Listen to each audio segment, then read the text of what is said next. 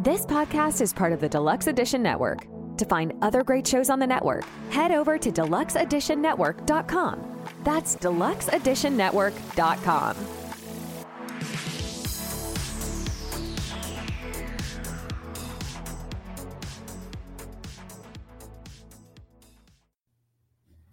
I was trying to find the right episode for the day right before Halloween, because this is going to obviously air on the thirtieth, the day before Halloween. And I kept waiting for Zach to write something, but it turns out he hasn't. I guess he had another kid to your life, and then, you know, he gets busy. So you're stuck with me researching and writing for another episode. Hopefully Zach will have something for the next week, but it's going to be pretty good. This could be one of, if not the darkest stories that we have ever done on this. The details are terrible. I mean, disgusting. Um, I did a lot of research into this, and I'm not going to lie to you. I think I had trouble sleeping for two or three days. It's pretty dark. And honestly, I kind of had it out of my brain until I pressed record. Now it's all back in there. So lucky for you, this is going to be a different episode, and we're going to take you over to the West Coast. I don't think we've really done anything. Well, we've done West Coast with Vegas and everything last week, but we're going to stay over there on the West Coast. We're going to go to a little place in California, multiple places out in California. If you can't read or you haven't read the title, we're doing a special edition Halloween murder episode, The Toolbox Killers. Dun, dun, dun. There it is. Uh, have you ever heard of The Toolbox Killers? I have not. Oh, and you have not read through the notes, right? Correct. Just brought you in the studio, just Very loaded busy. This up. Been pretty busy. And uh, all right, I think we should get into this. So happy Halloween, Meg. You too. Even though Halloween is tomorrow. But uh, should we should we do the intro? Yes. When? Wait for it. I'm waiting. Wait, wait, wait, wait for it. It's the hardest part. No.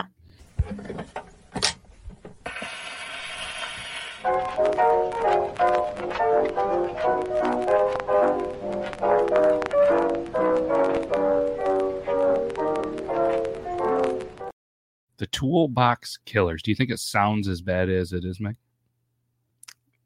Yeah. Yeah, and it actually is worse than it sounds. There's been movies about this, books, documentaries, uh, you name it, it's featured these. And, and to be honest, I hadn't heard of them.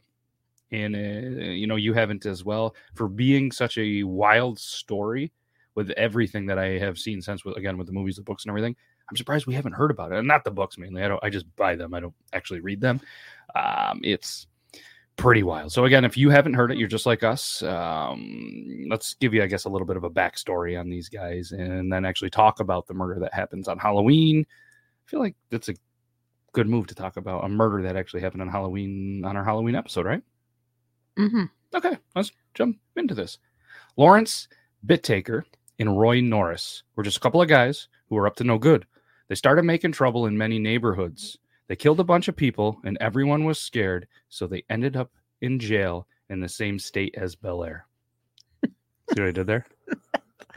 That was nice. Nice yeah. touch. You know, was that a trick or was that a treat? You let us know in the comments. All right, anyways, the Toolbox Killers were two American serial killers. Yeah, you, you don't get you don't get cool raps and rhymes from producer Zach, do you? Well played. Step up your game, Zach. That's how it's done. I dropped the mic, but this is an expensive mic and it's on a stand, so we're not dropping it. And we haven't even done the story yet. Toolbox Killers were two American serial killers and rapists who committed the kidnapping, rape, torture, and murder of five teenage girls in Southern California over a five-month time frame in nineteen seventy-nine. The crazy seventies. Wow. You got to be pretty grateful you didn't grow up in the seventies. Um... A lot of bad things happen to pretty girls. I think a lot of good things happen too, though. Name me five. Exactly. Either way, Lawrence, I'm probably saying his name wrong. How would you say that? Lawrence Bittaker, right? Lawrence Bittaker. Bittaker. All right. Probably going to be Lawrence in this a lot, but Lawrence Bittaker was described by F B I agents and others as the most disturbing person they have ever profiled. He was born in Pittsburgh, Pennsylvania in the forties. Spoiler alert. He went to jail and was actually sentenced to death for the five murders. Norris testified against Lawrence and was sentenced to life in jail. You might be thinking, why were they the Toolbox Killers? Well, you have any guesses before you read it, Meg? Like, no. Like if you're going to be like, oh, toolbox killers. Well, the majority of the instruments used to torture and murder their victims, such as pliers, ice picks, and sledgehammers, were obviously items that were normally stored inside a toolbox. Mm. The toolbox killers. So Lawrence, like many serial killers, didn't have a great childhood. Born as the unwanted child of a couple that put him up for orphanage, adopted by a family that moved a lot. He was a troubled youth, stealing stuff like a lot, all of the time, and he built a criminal record slowly. He was said to even have an I Q of one hundred thirty-eight, with a bright mind, hated school, dropped out early. I feel like a lot of the really, really smart ones somehow use their smart for really bad things. Mm-hmm. Hate to see it. Uh, so he drops out of school, steals a car, does a hit and run, evades arrest, goes to California. Ends up in the California Youth Authority until he is eighteen years old. His adoptive parents then disown him, so now he is on his own. All right, let's talk about Norris a little bit. He had another terrible childhood and out of foster care, um, quite a bit in Colorado. He was neglected. Uh, there, there was a lot of reports that he wasn't given enough food, wasn't even given enough clothing. He was sexually abused and obviously led to several issues later in life. He was beaten by his father at sixteen for talking very badly to a female. He then stole his father's car, drove to the Rocky Mountains, where he attempted to commit suicide by injecting pure air into his arm. He also dropped out of school, joined the Navy, and served in the Vietnam War in nineteen sixty-nine. Hmm. Both of these guys were in and out of jails in different states for several different crimes throughout the sixties and seventies. Um, Lawrence was mostly a theft. Um, you know, that was, was the majority of his crime, stealing things. And then it escalated, and uh, there was an attempted murder when a theft actually went wrong. Norris was mostly um, arrested for very sexual, violent crimes, um, and it just kept escalating more and more and more. You're probably thinking, all right, you got a guy from Colorado, and a guy... you know, that uh, they've been in and out of kind of everywhere. How did they meet? So in nineteen seventy-seven, they were at the California Men's Colony. California Men's Colony is a male-only state prison that's actually located northwest of the city of San Luis Obispo. Yeah, pretty sure I nailed it. Um, which is obviously in California. Uh, it's along the uh, central California coast, approximately halfway between L A and San Francisco. Heard of those places. Mm-hmm. Can say those places. Uh, apparently, they became pretty close when Norris taught him how to make jewelry, of all things. Interesting. Lor- right, yeah, they bonded over some jewelry. And then uh, Lawrence saved Norris from being attacked by fellow inmates on several occasions. They then unfortunately bonded over an interest in sexual violence. There are many disturbing details of how and why they became who they were, but we are going to skip them. I'm gonna I'm gonna do you all the favor and skip it. I mean, it's when I say dark and twisted, it is dark and twisted, some stuff that Spielberg and uh, many, many producers couldn't come up with, and this shit happened in real life. So Lawrence was released from the California Men's Colony on October fifteenth, nineteen seventy-eight, got a job, worked pretty hard. He was even known for being a very generous and helpful person in the community, often donated money to the Salvation Army. He would buy large amounts of food and wine and would just kind of give them out to homeless people. He would then gain popularity with local teenagers, because he was that guy that always had booze and marijuana in a Burbank motel room. Three months after Lawrence was released from the California Men's Colony on January fifteenth, nineteen seventy-nine, Norris was released from prison and moved into his mother's home in um, Redondo Beach. Within one month of his release, he had raped a woman whom he uh, then simply abandoned in a desert. He soon found employment as an electrician in Compton. Um, shortly thereafter, he received a letter from Lawrence. In late February, the pair met at a hotel and rekindled their plan to kidnap and do nasty, nasty thing to girls. So this is the plan they made in jail? Yeah, they kind of bonded in jail, became even better friends after making jail jewelry, and now that they're out of jail, they decided to get together. And this was already, so he gets out of jail, commits another rape, and then just leaves this person and then gets a job, moves to Cali, and is able to meet up with them. Nothing really comes of it. And I'm sure at the time, because it was the seventies and we've covered in several episodes, a lot of short staff, a lot of crimes, violent crimes, and just all over the country, not just California, but being a, a very big place. Not trying to obviously make excuses, but geez Louise. Are you looking for a place for all things horror and don't know where to go? Well, you've came to the right place, my friend. We are the Graveyard Club podcast. For all your horror needs, visit us on YouTube and Spotify, and you can follow us over on Instagram at the Graveyard Club Pod. See you there. Ciao.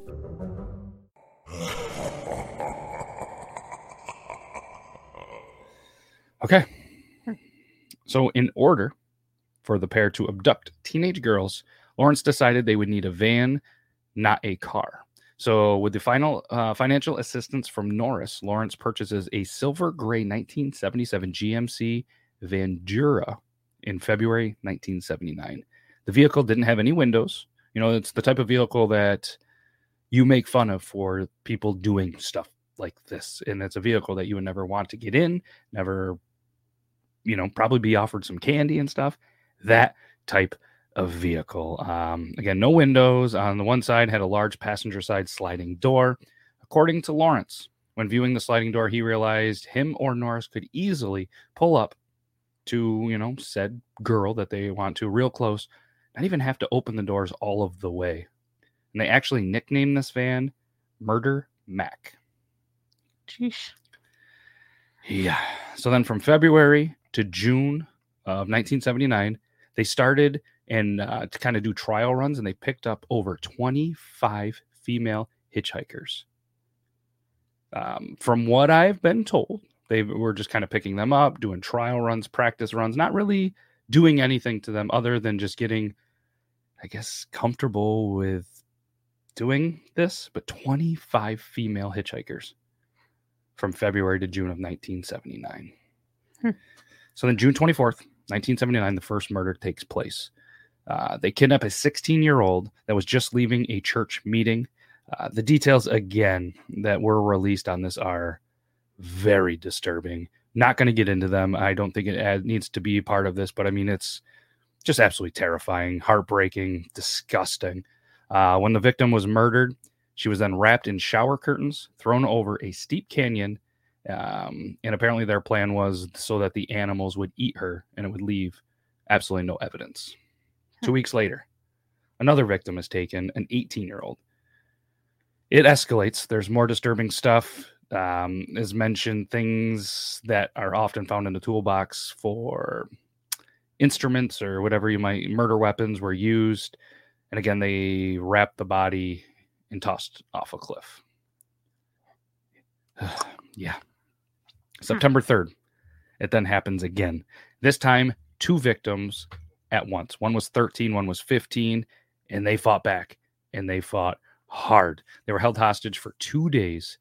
The details, the things that happened to them just continued to escalate from the other murders, and them fighting back kind of triggered a different part of these disturbing brains and just disgusting. They then tossed their bodies after they were very, very brutally murdered um, over an embankment. So we're up to four within a couple of months. And this brings us to the Halloween murder, which obviously happened on Halloween night in nineteen seventy-nine. Sorry to take a little while to get there. I wanted to kind of really build this case. Uh, sixteen-year-old was taken as she stood outside a gas station while she was hitchhiking home from a Halloween party. Apparently, she only accepted the ride because she recognized Lawrence because he was a familiar face at a restaurant where she was a waitress. He would often come in there and just kind of felt safe, you know, because, again, he was what appeared to be a very good community member. He was giving back. He was spending a lot of money. People liked this guy. The next two hours of the last of her life were some of the most cruel stuff that I've ever, unfortunately, read. But instead of being thrown over a cliff wrapped in a shower curtain, they decided to toss the victim on a random lawn just to see the reaction from the public and the press. The remains were found by a jogger the next morning. In November of nineteen seventy-nine, Norris started chatting with an old friend, Joseph Jackson, whom he met again in the California Men's Colony. Norris then tells Jackson everything they had done in the previous five months. So, I mean, at this point, nobody knows it's them at all. All right. So then Jackson gets a hold of his attorney, tells him um, to call the police and kind of goes over the details and everything. And shockingly, these statements didn't match any reports on file of anybody who had been reported missing. So not only does he tell his friend, the friend tells the attorney, tells the police, and they're just kind of like, ah, you know, I, it's, it is disturbing, but we don't have anybody missing with those details. Huh. They almost get away with it. But what linked them to the murders was a police report of an incident that these two did when they actually released a victim before they murdered. The victim couldn't identify them until she was uh, presented with photos and finally identifies them. They're still not arrested. So they end up having to put surveillance on them. And then when the, within a few days, they found Norris selling drugs and actually arrested them for violating parole. Then Lawrence gets arrested for possession of drugs, another parole violation. Still not able to arrest them for the murders, though. A poli- um, they, they do the police lineup, and they got away with the police lineup. They were not able to be recognized in the police lineup through this victim, but they get a warrant to search Lawrence's apartment. And then they saw a ton of Polaroid photos of these girls and um, more very disturbing items actually in the van. Everything was still in the van. Wow. Yeah. Um, in without getting into too much detail, they actually, obviously now that with the Polaroids, they took pictures. They started, as things escalating, recording things. So, I mean, a lot of the brutal uh, things with instruments and sickness that they did to these poor people was all recorded, audio, video, whatever they were able to do, which thankfully the evidence was found and did help with the convictions and, and putting them away. Um, they ended up obviously serving life in jail. Both of these men actually died of natural causes in jail. But the aftermath of this case tortured so many people. I mean, from obviously the family members, which goes without saying, but it was the worst case that anyone involved would ever see. The chief investigator of the murders committed suicide at only thirty-nine years old. And in his suicide note, he actually wrote that what they did was so haunting to him that he feared for his own life if they were to be released from jail. And he didn't want to take that risk. That's how disturbing the details are. Oh, wild. In the audio tapes and, and everything that they have are actually used from, from what I saw, either to this day or they were used for several, several decades at the F B I Academy, which actually trains and desensitizes every agent. Again, the audio tapes from these violent acts train the F B I and actually desensitize them. That's how disgusting it is. I, there's like, there's no words for this. It's unbelievable. It's and awful. I'm leaving out the details. The details, of, I'm not even kidding you. The details of what they did to these poor kids is worse than any horror movie that I've watched. And I've seen some pretty wild horror movies. And like I said, I, I wish I didn't read them. I legit couldn't sleep for two. Remember that I was telling you, I can't sleep. I can't sleep. The details of this were unbelievable. I mean, yeah. So I don't know if you have anything else you want to add to this. I mean, this was a real life Halloween horror. I mean, I'm assuming you don't have follow-up questions because it's I don't. no, um, there, it was really hard to find a quote for this. So I decided just to kind of toss this one out there. Never trust anything that can't, that, uh, let me try that again. Never trust anything that can think for itself if you can't see where it keeps its brain. That's from J K Rowling. Rowling. Rowling. Rowling.